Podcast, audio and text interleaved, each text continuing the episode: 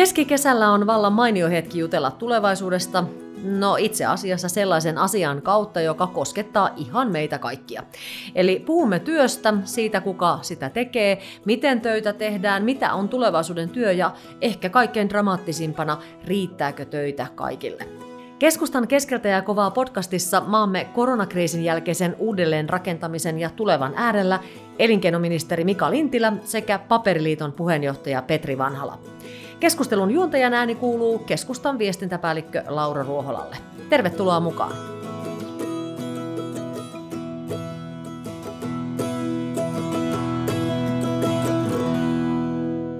Tervetuloa äh, ensinnäkin molemmille. Ja mulla on jotenkin semmoinen olo, että te kaksi taidatte tuntea toisenne jostain jo entuudestaan. Eli mikäs herroja yhdistää, niin kuin, ei ehkä ihan esihistoriassa, mutta jossain... Jossain historiassa. Mistä te toisenne tunnette? No tietysti tässä voi jo sanoa tässä iässä, että esihistoriassa. Että sekään, sekään ei ole välttämättä... Mä yritin väärä, välttää sitä väärä, kuitenkin loppuun asti. Väärä ilmaisu, mutta meidän yhteinen historia vie tuonne Tampereelle tuohon yhdeksänkymmentäluvun alkuun, kun oltiin yhtä aikaa opiskelemassa Tampereen yliopistossa. Se historia vie sinne ja sitten sen jälkeen me ollaan pidetty tavalla tai toisella aika tiiviisti yhteyttä kuitenkin toisiimme, vaikka sitten maailma vähän vei eri suuntiin vähän aikaa, mutta sitten päädyttiin vähän taas näihin samoihin ympäröihin. Vastasi siis Petri Vanhala, joten ministeri Lintilä, haluatko sinä jatkaa ja kertoa opiskelijajuhlista vai mitä kenties jaat sieltä teidän historiasta? Tuota Petrin syntylistä varmasti on pitkä, mutta yhtenä niistä liitetään myös, että Petri, Petri järjesti aikoinaan polttarit mulle. Ja tuota, niin se rikos ei ole tietenkään vanhentunut vieläkään ja, ja sen enempää en sitten näitä opiskelijailtoja avakkaan, koska me olimme aktiivisia opiskelijoita. Sehän on tietysti ihan selvää. En missään nimessä epäilykään sitä, sitä, sitä hetkeäkään, mutta näin saatiin, näin saatiin teidät yhdistettyä, ei pelkästään keskustelemaan työstä, mutta teillä on siis ö, yhteinen historia, mutta ehkä mennään suoraan siihen, Vain että... Vain noin kaksikymmentäviisi vuotta. Niin, kyllä, kyllä. Mutta voisiko ajatella, että olisiko kumpikaan hurjimmissa ajatuksissaankaan koskaan voinut miettiä, että, että me ollaan joskus tilanteessa keskustelemassa, että mitä käy suomalaiselle työnteolle ja työlle. Nyt ollaan siinä pisteessä. No ei, ei varmaan, jos mennään taaksepäin kaksikymmentäviisi vuotta, niin emme ehkä nyt kantaneet huolta niin kuin tästä, niin kuin nyt kannetaan huolta. Ja mietitään, että mitä tämä maailma nyt sitten tässä vaiheessa on, kun voidaan puhua, että korona ainakin tässä vaiheessa on niin kuin hallinnassa ja mietitään, mitä maailmassa tapahtuu, mutta ei me ehkä kaksikymmentäviisi vuotta sitten osattu odottaa tällaista. Ei, et, jollakin tavalla ainakin näin jälkikäteen ajatellen tuntuu, että ö, työt oli jotenkin stabiilimpia. Mm. Ei ollut niin iso murros ehkä käynnissä tai ainakaan sitä ei silloin iloisena opiskeluaikana niin pannut merkille. Oli, oli tiettyjä asioita, johon tähdättiin ja kuviteltiin, että kun veroja opiskellaan Tampereella, niin mennään joillekin sektoreille töihin, mutta onhan tämä valtava ollut tämä murros tässä kaksikymmentäviisi vuodessa. Ilma, ilman koronaakin. Ihan ilman koronaakin. Ja tuota, tulee olen tästä etenkin päin. Mutta se, että ei silloin, silloin ehkä tietyllä tavalla oli sellainen, voisiko sanoa, turvatumpi näkymä työn suhteen, vaikka oltiin toisaalta laman sy- syvimmässä aallossa yhdeksänkymmentäluvun alkupuolella, mutta siitä huolimatta oli jonkunnäköisiä selkeämpiä ehkä näkymiä siitä, että mitä, mitä työ tulevaisuudessa on, kunnes historia todisti kaikki väärin, eli kaikki on muuttunut oikeastaan. Ehkä se ajatusmaailma siitä, että mikään ei ole niin varmaa kuin muutos, niin osuu entistä enemmän kohdalle. Et eihän tämä niin kuin, en usko, että tämä jää kuitenkaan ainoaksi. Tässä tämä, voi olla, että tämä kiihtyy ja tulee niin kuin vuoristorataa aina enemmän, mitä maailmassa voi niin kuin tapahtua. Ja ennakointi on aina vaan vaikeampaa. Jos taloutta ajatellaan, niin talousopitkin menee niin kuin uusiksi, koska ei tiedä, mitä tapahtuu. Ei voida enää ennustaa samalla periaatteella, ja se tulee vaikuttaa totta kai sitten ihmisten työhön ja ihmisten olemiseen niin kuin isossa määrin, että mikä on se tulevaisuus. Että voidaanko puhua sellaisesta kuin tulevaisuudesta? Selvää, että aurinko nousee aina ja laskee, mutta mitä se tuo tullessaan on tosi vaikeaa sanoa. Kyllä. Ja sitten jotenkin mä mietin sitä, että, tai oikeastaan ehkä heitän teille päin sitä, että miten te ajattelette tällä hetkellä, että mitä miettii tässä koronan jossain välivaiheessa, niin mitä te oletatte, että miettii tällä hetkellä semmoinen parikymppinen? Mihin hän luottaa ja miten hän katselee tätä elämää? Kyllä siellä varmasti yksi päällimmäisiä on se, että koko hänen nuoruutensa on aika paljon puhuttu taloudesta ja nimenomaan talouden taantumasta. Jos ajatellaan, että heille on todennäköisesti vanhemmat puhunut jollakin muodolla, ei tietenkään ruveta puhumaan, että no minäpäs nyt lapsi kerron sinulle sitä yhdeksänkymmentäluvun lamasta, mutta tuli jossain kotona puheessa esille. Nyt ihan yhtä lailla puhutaan, puhutaan siitä, mikä on työllisyystilanne, sen jatko, niin kyllä siellä varmaan on vähän sellainen epävarmuuden tila mielessä. Ja se on tietysti vaikea, mutta toisaalta kyllä tämä nuori sukupolvi on niin fiksua, että ne tietyllä tavalla osaa luovia aina kriisiaikanakin. Ja mä luotan kyllä siihen, että ne vähän niin kuin tekee itse itsellensä työtä. Mitäs Petri? No, pahin, mitä tässä voi olla, on se, että, että ei niinkään se, että mitä mä osaan tai mitä en osaa, mutta jos ihmiselle, ihmiselle tulee pelko.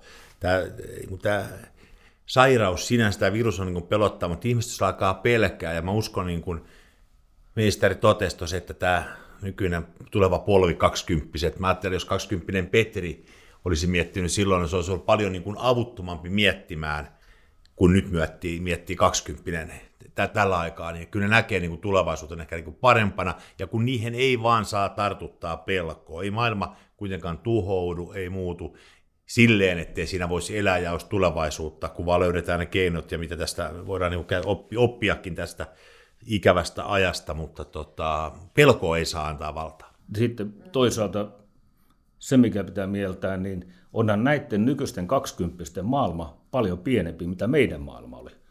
Siis mä en edes tiedä, missä oli kannus silloin kaksikymmentä. No se nyt ei ollut ainut, Ministeri Mika a, se, se ei ollut ainut puute sun tietovarannossa, mutta, se, mutta merkittävä. mutta merkittävä. Mut se, että niin, nämä on niin kansainvälisiä nämä kaksikymppiset tänä päivänä. Heillä on täysin luonnollista käydä keskustelua maapallon toiselle puolelle, olla jatkuvasti yhteydessä. He voi ihan hyvin kuvitella tekemässä koko ajan töitä ympäri maapalloa. Ei, ei. Silloin kun me oltiin kaksikymppisiä, niin silloin oltiin paljon pienempiä. Kansalaisuus oli, niin kuin, se oli Suomi ja se oli suunnilleen siinä. Ja sitten kun lähdettiin ulkomaille, niin siinä kanssa lähdettiin. Joo, ja matka sekin vaihettiin, kun nyt on jo yhteisvaluuttaakin aika pitkälle päästä matkustelee, ja maailma on tosiaan paljon pienempi. Se on niin kuin merkittävästi pienempi. Ja nyt, nyt tämä aika saattoi tehdä sen vielä, en tiedä, tämä on oma ajattelua, niin tämä saattoi pienentää vielä tätä maailmaa, koska tämä tekniikka, mitä käytettiin hyväksemme, tuli myös niille kaksikymppisille tutuiksi, jotka ei välttämättä olleet ennen sitä oppineet, koska se tuli viisikymmentäseitsemänvuotiaallekin tutukseen, että miten tämä maailma pienenee tämän tekniikan kautta. Toki tietysti maailma pienenee nimenomaan tekniikan kautta ja digitalisaation kautta ihan älyttömästi, mutta onhan, pitäähän tätä maailmaa pitää myöskin pystyssä sellaisen työn kautta jatkossakin, mitä ihan oikeasti tehdään. Eihän kaikki voi istua pelkästään tietokoneella ja ihmetellä, että kyllähän, kyllähän sekin ajatusmalli tähän pitää ottaa huomioon, että ruokaa ei tule pelkästään, että katselee Teams-palvereita. Ei, kyllä se, se on niin kuin ehdoton totuus, että Suomi elää jatkossakin puusta ja päästä. Eli, eli se, että meillä tulee olemaan vahvaa teollista tuotantoa. No Petri edustaa nimenomaan tuota metsäteollisuuden ja tuota paperin puolta. Meillä tulee olla erittäin vahva puoli siellä, mutta sitten on tämä osaaminen toisaalta puolella. Se, se on keskeinen osa siellä paperipuolella, mutta se on muutenkin koko ajan suomalaisessa yhteiskunnassa. Ihmisten osaamis tarve ja taso on sellainen, joka varmasti tulee nousemaan jatkuvasti. Periaatteessa sama mitä teit, niin sun pitää päivittää ittees koko ajan siihen työhön. Ja, ja sehän ei ole tietenkään huono asia. Ei, se, se, ei, se on, se on, se on, se on päinvastoin hyvä. Ja meillä tulee varmasti tapahtumaan niin kuin työpaikkasiirtymistä, sanotaanko perinteistä teollisista, raskaan teollisuuden palvelupuolelle ja sillä tavalla. Mutta se, että ne molemmat tulee niin kuin taatusti tarvii jatkossakin toisiaan. Niitä ö, palvelupuolen ö, palveluja käyttää nimenomaan henkilöt, jotka on siellä sitten, voisiko sanoa perinteisen teollisuuden ynnä muita, muita puolilta, että kyllä tämä kokonaisuus tulee Suomessa olemaan jatkossakin ehdottomasti.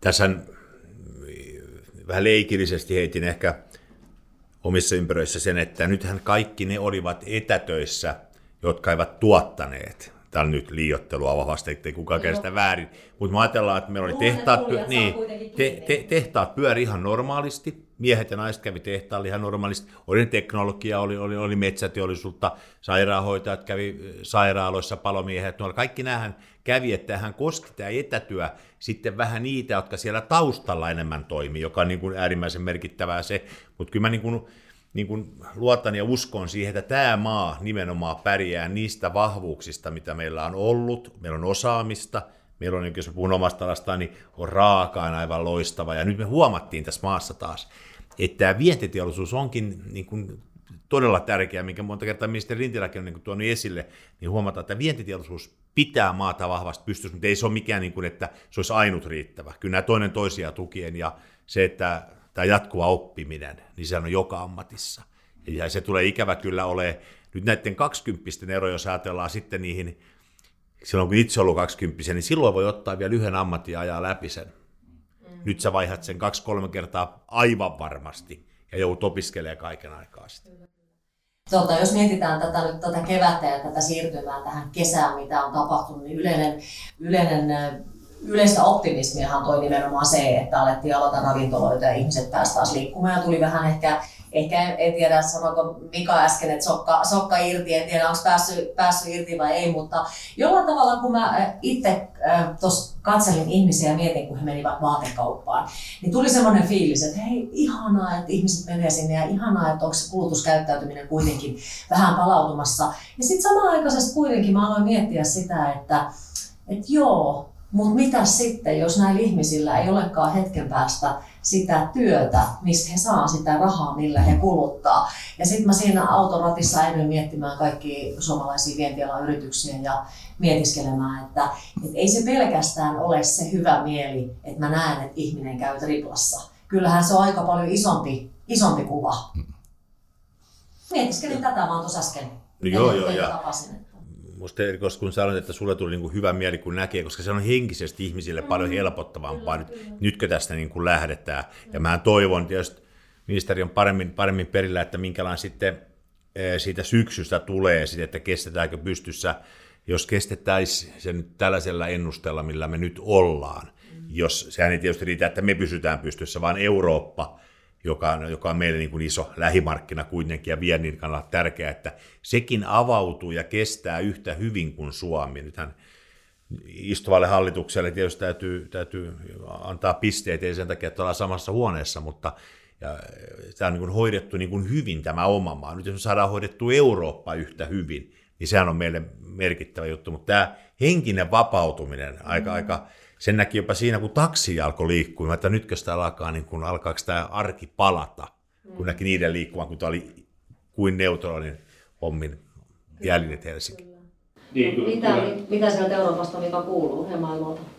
No jos en, ensin vielä tuohon, mitä puheenjohtaja Vanhala sanoi tästä tuo henkisestä puolesta, niin kyllähän meille tärkein on se, että me pystyttäisiin tämä henkinen koronavirus murskaamaan. Se, että se ostokäyttäytyminen, kaikki, sanotaan, että palattaisiin normaaliin elämään. Mitä se sitten sisältääkään palvelujen käyttämistä, ostokäyttäytymistä ja niin edelleen. Mutta sitten on tietysti tämä iso kuva, ihan niin kuin Petri sanoi, niin tämä Eurooppa ensimmäinen. Eurooppa on kuitenkin meidän tärkein kauppakumppani ja sitten pitää muistaa se, että Suomi on viennistä elävä maa. neljäkymmentä prosenttia meidän P K T:stä tulee viennistä.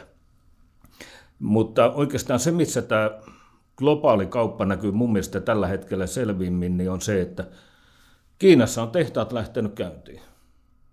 Mutta ongelma on se, että kun minne ne myy sitä, koska jenkit ei ole vielä sillä tavalla, voiko sanoa, noussut jaloilleen. Eli tämä maailmankauppa on tällä hetkellä, niin kuin, se on hyvin tiivistä ja se vaatii sitä, että tämä yhtälö kaikkinensa toimii. Siinä on Kiina, siinä on U S A, Etelä-Amerikka, Eurooppa, jokaisella tietyllä tavalla se oma roolinsa, että kyllä se vaan pitää saada niin kuin voitettua tämä viruskanta ennen kuin päästään täysin liikkeelle. Se on, se on vaan valitettava totuus. Toivotaan nyt kädet kyynärpäitä myöden ristissä, että syksyllä ei nähdä mitään uutta nousua. Että se, se olisi niin kuin Suomen taloudelle äärettömän siis paha. Siis tarkoittaa nimenomaan toista korona-aaltoa. Niin. se olisi kova paikka, mutta mä oletan kuitenkin jollain tavalla, että ihmiset tällä hetkellä on monessa mielessä myöskin erilaisesti vastaanottavia, mutta silti sehän ei muuta tätä asiaa, että jos tulee todella fataalinen aalto, mm. Pitääks, voidaanko me edes keskustella siitä tilanteesta vai kannattaako meidän vielä uskoa siihen, että tilanne on hallinnassa? Ei sitä osaa kukaan sanoa. Niin. Siis tällä hetkellähän tilanne näyttää suht hyvälle, mutta, mutta sitten vielä jos, jos tuosta koronasta ja tähän työpaikkoihin, niin kyllähän tämä on mielenkiintoinen nähdä ja se tullaan näkemään, että mitäs tämä muutti ihmisten käyttäytymistä. Siis työntekoon, etätyöt on tullut tässä esille, ostoskäyttäytymistä, kartetaanko ostoskeskuksia, mitkä tulee olemaan niitä vaikutuksia, jotka ihmisille jää niin kuin mieleen tästä. Mä en usko, että vaikka tässä tehtiin valtava digiloikka ja mentiin, mentiin niin kuin eteenpäin ja erittäin paljon, paljon ja osataan tällä hetkellä Teams-kokoukset ja Skype-kokoukset, ja, mutta se, että ää, siinä laajuudessa, mitä ehkä voi saatella, että ne jäätäisiin etätöihin, mä en siihen vielä usko, mutta että osia voi jäädä. Se on, se on niin kuin selvä asia. Mutta tämä ostoskäyttäytyminen on, on kyllä sellainen, joka varmasti mm. tulee vaikuttaa meihin. Ja se tulee mahdollisesti vaikuttaa myös työpaikkoihin. Työpaikkojen painotukset lähtee eri puolelle.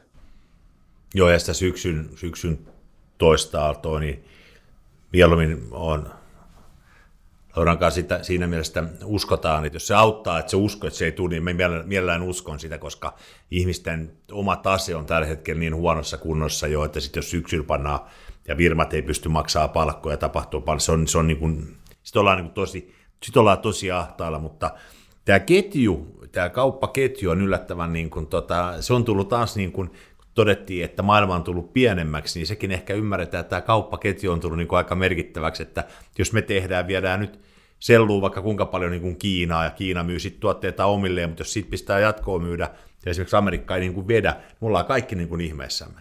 Mm. Ja se on vaan niin kuin, ei sitä osaa se kaksikymppinen Petri osaa ajatella, että se maailma menee niin kuin näin, mutta jos se maailma on pienentynyt, niin nämä on tullut paljon tiiviimmäksi nämä kauppasuhteet vielä, että miten tämä meidän talous lähtee menee, riippuu hemmetin paljon enemmän vielä muusta maailmasta kuin meistä itsestämme. No, te kuitenkin tällä hetkellä kuuntelette siis Keskustan keskeltä ja kovaa podcastia, ja tämä, nämä, nämä herrojen äänet, joita te kuuntelette, niin kuuluvat siis elinkeinoministeri Mika Lintilälle ja Paperiliiton puheenjohtaja Petri Vanhalalle. Ää, jompikumpi ja molemmatkin ja kaikki ollaan taidettu mainita se sana etätyö. Ja Petri, sä taisit ihan alussa sanoa, että, että se etätyö, tai kumpi nyt sanokaa siitä, että se muokkaa kaiken. Olitko, miten esimerkiksi sinä Petri, oletko sä ollut koko kevään, miten olet itse tehnyt työtä, oletko ollut jossain karantenoitunut, tunneena vai miten? Ja mä vähän sen takia tätä asiaa kysyn, että, että mä jotenkin mietin itse, että, että kun mä pääsen silleen elämään normaalisti, että ei tarvitse enää olla päivääkään kotona, niin mä olen milloin tahansa ja missä tahansa työpaikassa, kunhan mä saan olla töissä. No mä, tota, mä, olin, mä sanoin, että sellainen seitsemänkymmentä, kolmekymmentä, kuusikymmentä, neljäkymmentä olin ehkä niin kuin, niin kuin etätyötä enemmän ja sitten toimistolla toi. Nyt mä oon kolme viikkoa ollut niin kuin sitten ihan pelkästään toimistolla, ja mä olen samaa mieltä siinä, että tämä etätyö on niin kuin, otti jonkun askeleen, ja varmaan joku miettii, pitääkö omistaa enää seiniä, jos tehdään niin kuin kotoon tai jostain käsin, mutta sitten kun tämä etätyö menee siihen vaiheeseen, mun entisessä ammatissani, kun olin verottajana, niin siellä tämä opettaa uusia työntekijöitä Teamsin välityksellä. Sä et tule enää niin kuin osaksi sitä työyhteisöä, siitä tekemistä. Sä, silloin ei olla enää niin kuin me. Ja se tulee olemaan sitten vaikea. Tämä ensimmäinen tällainen harjoitus, mikä nyt tehtiin, onnistui hyvin, kaikki tyytyväisiä. Mutta jos sä alat tekee sitä vuosia vuosia, sitten me nähtää se, että kyllä mä uskon, että se on osa tätä meidän työntekemistä, mutta se ei minun mielestä saisi koskaan edes tulla isoimmaksi osaksi, vaan työyhteisö on paljon muutakin. Se on myös sosiaalista. Niin, ja työyhteisöhän vaikuttaa siis koko elämään. Et eihän se ole pelkästään se, että sieltä tulee ne eurot, millä voisit käydä siellä kauppakeskuksessa, vaan se on palaa meidän kaikkien elämää.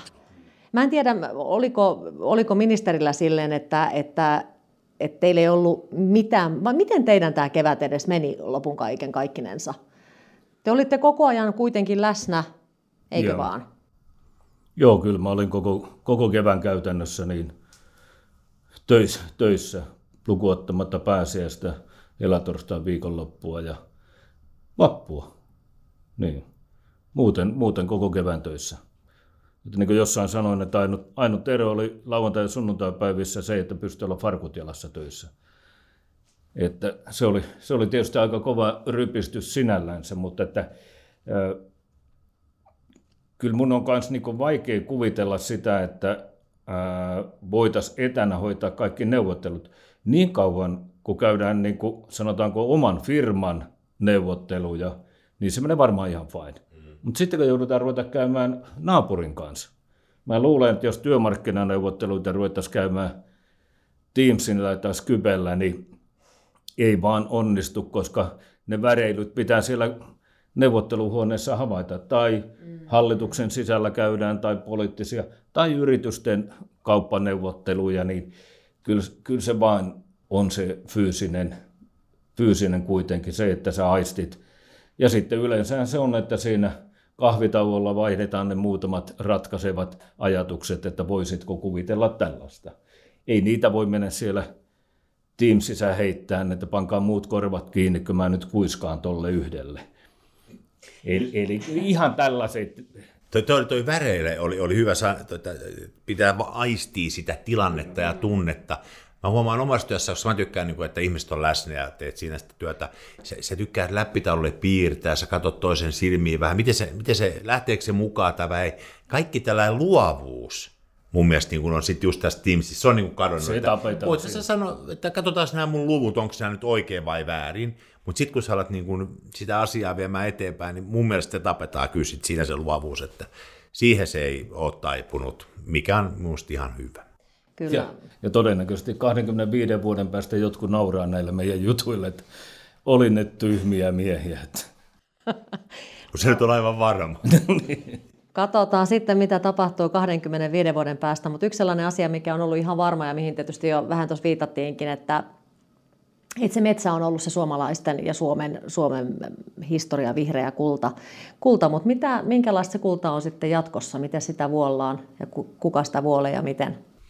No toivottavasti se kultaan, tota, siis kun meillä ei ole, kun raaka-aineista puhutaan, niin meillä kun toi puu on se, aina vertaan, niin kun se on vähän meille samaa kuin Norjalle öljy, tosi mittasuhteet on ikävä kyllä vähän erilaiset, mutta, mutta se on tota, se meidän maan niin kun, se raaka-aine, mistä me tullaan myös tulevaisuudessakin tekemään. Se, että selvää on, että mihin tämä nyt on vaikuttanut tämä aikakin, niin meillä on tässä painopaperituotteet, hienopaperilehteen julkaiseminen, kaikki nämä ikäväksi täytyy todeta, kun tässä on urheiluihmisiä kuitenkin, niin jos mä ajatellaan, että me meni olympialaiset E M-kisat ohi, ne oli valtavia paperin kuluttajia, lehdet kirjoittaa, tekee, koko ajan painetaan kaikenlaista. Nyt, on, nyt katsotaan iso jalkapallosarjoja, kun Mikakin on jalkapallomiehiä, niin tota huomataan, että ei siinäkin tehdä mitään lehdykkeitä. Urheilu on down, vaikuttaa meihin erittäin paljon. Ja mä epäilen, että se ei koskaan palaa enää sille tasolle, ja se saattaa heijastua ikävästi. Mutta tämä on ehkä tällaista niin kuin varovaista, varovaista pelkotilaa myös itselleen, että kun se jysähtää, niin ei pety. Mutta tulevaisuudessahan taas tuossa puusta tullaan tekemään kuitenkin paljon jotain muuta. Jotain varmaan sellaista, mitä mä en saa niin sanoakaan, mutta mennään niin kuin, ollaan puhuttu polttoaineesta, mutta mennään entistä enemmän, enemmän. Täällä on seinällä nämäkin varmaan on toivottavasti puupohjaisia, mitä täälläkin on tehty, mutta siellä tullaan tekemään niin kuin ihan mitä vaan. Se on, se on jumalattoman mahdollisuuden. Ja, mä, ja siinä Suomi on, tuota, tulee olemaan niin kuin edelläkävijä. Vai jumalaisen mahdollisuuden. Just näin, just vain, just näin. Että se, siihen mä luotan ja uskon, ja sen eteen meidän yhtiöt, suomalaiset yhtiöt tekee paljon töitä.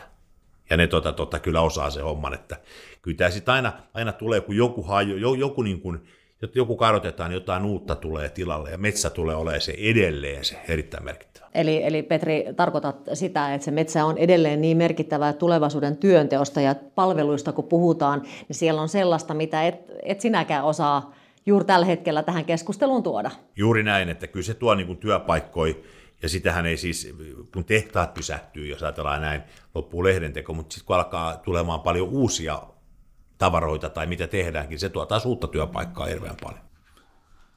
Niin, niin kuin sanoin aikaisemmin, että Suomi elää puusta ja päästä, niin noita, mitä Petri luetteli, ja jonka oikeastaan jatkumo tai tulevaan me ei tänä päivänä tiedetäkään, koska siis kaikkia lääkkeestä lähtien tehdään puusta ja tullaan tekemään. Suomessa on niin valtavaa osaamista puun hyödyntämisessä, teknologiassa. Mutta sitten täytyy antaa Petrille kiitos, iso kiitos siitä, että niin tuo ala on myös muuttunut siellä työmarkkinoilla haasteiden mukaan. Ja että kun mehän mielellään puhutaan aina, aina paikallisesta sopimisesta, niin ette te löydä mitään sektoria, jossa paremmin olisi tehty paikallinen sopiminen, mitä toi paperipuoli. Mm.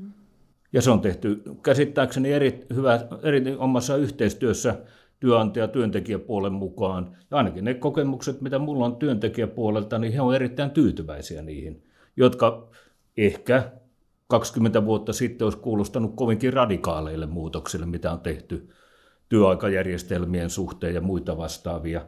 Eli se on vaatinut muutosta myös siellä, tai ajassa liikkumista myös tuolla työmarkkinapuolella, mutta se, että kyllä se iso mahdollisuus on meillä se jatkuva kehittäminen, jota tulee tapahtumaan.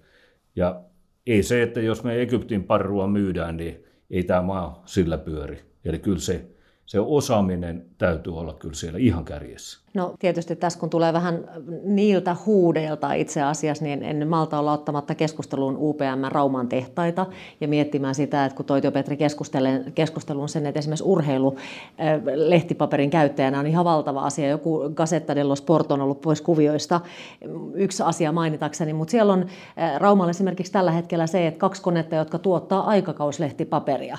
Niin kyllä jotenkin kuitenkin mietin, että kun nekin ihmiset kuuntelee tällä hetkellä tätä keskustelua, niin mahtaako sitä luottoa sitten riittää siihen, että, että ne uudet innovaatiot sieltä jostain sitten tulee ja sekin kukoistaa jatkossakin?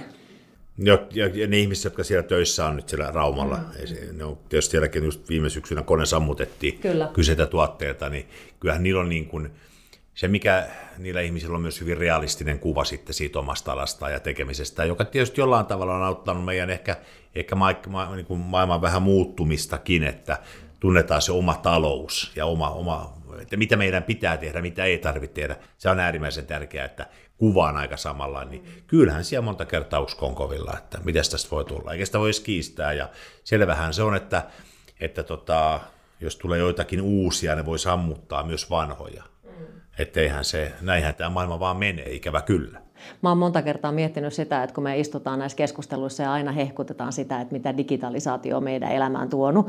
Mä olen miettinyt sitä, että tämmöinen niin kuin vanhan kansan kannattaja, niin kuin allekirjoittanut on, jos pitänyt perustaa sellainen pro, lukekaa paperisia lehtiä maailmassa ja tehkää kaikki niin kuin ennenkin. Mutta ei, ei kai sitä ihan näinkään sitten voi ajatella, onhan siinä digitalisaatiossa aika paljon ihan hyviäkin asioita, että... Joo, ei se pelkästään L. Ruoholan sanomalehden luku ole tässä. Joo, itselleen tulee lehtiä, että, mutta se kai pitää tämän ammatin takia niin lehtiä tullakin, mutta ei, se, ei sitä kannata alkaa niin surea sellaista asiaa, mille ei voi minkään, kun maailma muuttuu. Että tämä on vähän, että sekin pitää niin hyväksyä, mutta enemmän kannattaa olla tekemässä sitä muutosta kuin vastustamassa muutosta, niin sekin helpottaa paljon sitten sitä niin omaa uraakin. Ja hyödyntää sitä muuta. Nimenomaan, nimenomaan hyödyntää on oikea. Ne, jotka menee siellä etunenässä, niin ne tulee alle niitä hyötyviä, koska sattuma suosia aina valmistautunut. Näinhän se menee.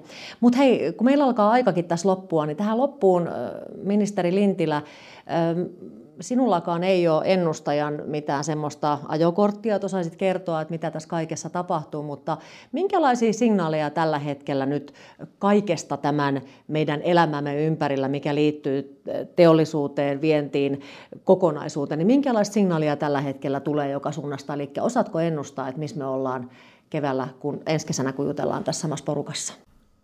Toi syksy tulee olemaan täysin ratkaiseva. Kyllä mä oon ehdottomasti tällä hetkellä huolestuneen Te- teknologiapuolen tilanteesta, että siellä tilauskirjat on valitettavan tyhjät. Ja ne ei valitettavasti täyty vielä kovin pitkään aikaan. Eli kyllä se puoli tulee olemaan, olen tietysti se, se tuota niin, huolestuttava. Mutta yhtä kaikki kyllä suomalaista työvoimaa tullaan tarviin, suomalaista osaamista tullaan tarviin. Mä toivon, että tämä on tällainen hyvinkin jyrkkä vee, joka tässä tapahtuu, mutta mä pelkään sitä, että tämä koko ajan menee vähän niin kuin Naikin merkiksi. Ja toi vientipuoli on sitten, että se on, se on enemmän, enemmän sitten toi paperipuoli, joka pitää sitä vientiä. Teknologia tulee, tulee valitettavasti yskiin vielä pitempään, mutta toivotaan, että sielläkin päästään liikkeelle. Minkälaista ennustajan kelloa sitten Petri Vanhala heiluttaa tässä kohdin? No se, vienti, vienti tulee olemaan merkittävä, mutta se edellyttää, että maailma aukeaa ja niin kuin ministeri tuossa totesi niitä kauppaketjuja, niin sieltä lähtee koko maailma vetää. Ei se vienti, vaikka meillä on nyt tällä hetkellä, ei ole mitkään, niin kuin, meillä on isoimmat tehtaat käyneet kaiken aikaa, mutta sitten jos ei se siellä se kauppa käy, niin ei se, vaikka me oltaisiin kuinka suojattu koronalta ja kaikelta, niin se ei tuota sitten vaan niin kuin bisnes tähän maahan tuo. Toivotaan, että maailma aukeaa ja ennustajalahjoissa, niin taitaa olla vuoden päästä suurin piirtein, kun Suomi on voittanut Tanskan kaksi yksi ensimmäisessä matsissa. Näin, näin sanoo siis jalkapallomies, ja itse asiassahan meillä taisi olla kaksi jalkapallomiestä. Eihän se ministeri Mikakaan jalkapalloa suinkaan kaihda, vaikka ehkä sinut ravimieheksikin tässä laittaisin. Ja siitä päästäänkin tämän keskustelun viimeiseen kysymykseen. Kuuluuko, Mika, sinun kesäsi, äh, kuinka paljon raviurheilua aiot kai kuitenkin jossain käydä, koska nimenomaan sinähän olet kannustanut suomalaisia tänä kesänä ottamaan Suomesta kaiken ilon irti. Joo, kyllä. Mä varmaan jossain... jossain... Mä nyt tuossa viimeksi kannoin taas kortteni kekoon yhteen hevosen, lähdin matkaan. matkaan että tuota... Lupasit muuten, että ei enää, mutta taas. No, mutta taas. Sorruin, ratkesin suorastaan. Kyllä, kyllä. Mutta tuota, niin kyllä varmasti jossain päin täytyy nyt katsoa, mit, mikä on sitten. Onko se Saint-Michel vai tuota niin, mi, mitä se on, mutta kyllä mä jossain. Mutta täytyy sanoa, että toi korona on aika pahasti rokottanut kyllä sitäkin puolta, että niin jotenkin toivo sitä pääsisi jo radan varteenkin. No ehdottomasti. Mitäs kuuluu sinun, sinun kesälomasuunnitelmiin? Mä toivon, että suomalaiset matkustaisi nyt kaiken sen rahan niin täällä kotimaassa. Se olisi niin kuin sitä parasta. Mä itse en ole lähdössä missään tapauksessa ulkomailla, kun nyt meni nämä kisatkin siirtyi sitten tämän takia. Niin kyllä täällä pysytään ja tota, ollaan mukana. mukana sitten niissä talkoissa, että kaikki eurot jää tähän Suomeen, ja niin mä toivon, että kaikki muutkin tekisi. Mä luulen, että tämä viesti on mennyt aika hyvin perille. Mä ainakin itse kuulun tähän ryhmään ja aion olla nimenomaan matkailla Suomessa, mutta tässä vaiheessa elinkeinoministeri Mika Lintilä ja Paperiliiton puheenjohtaja Petri Vanhala, lämmin kiitos siitä. Nimenomaan lämmin kiitos, koska meillä on myöskin studiossa aika lämpöinen tunnelma. Kiitos siitä, että olitte tämän tuokion täällä ja hyvää kesän jatkoa. Kiitoksia, Kiitoksia samaa teille. Myös. Ja kiitos kaikille kuulijoille.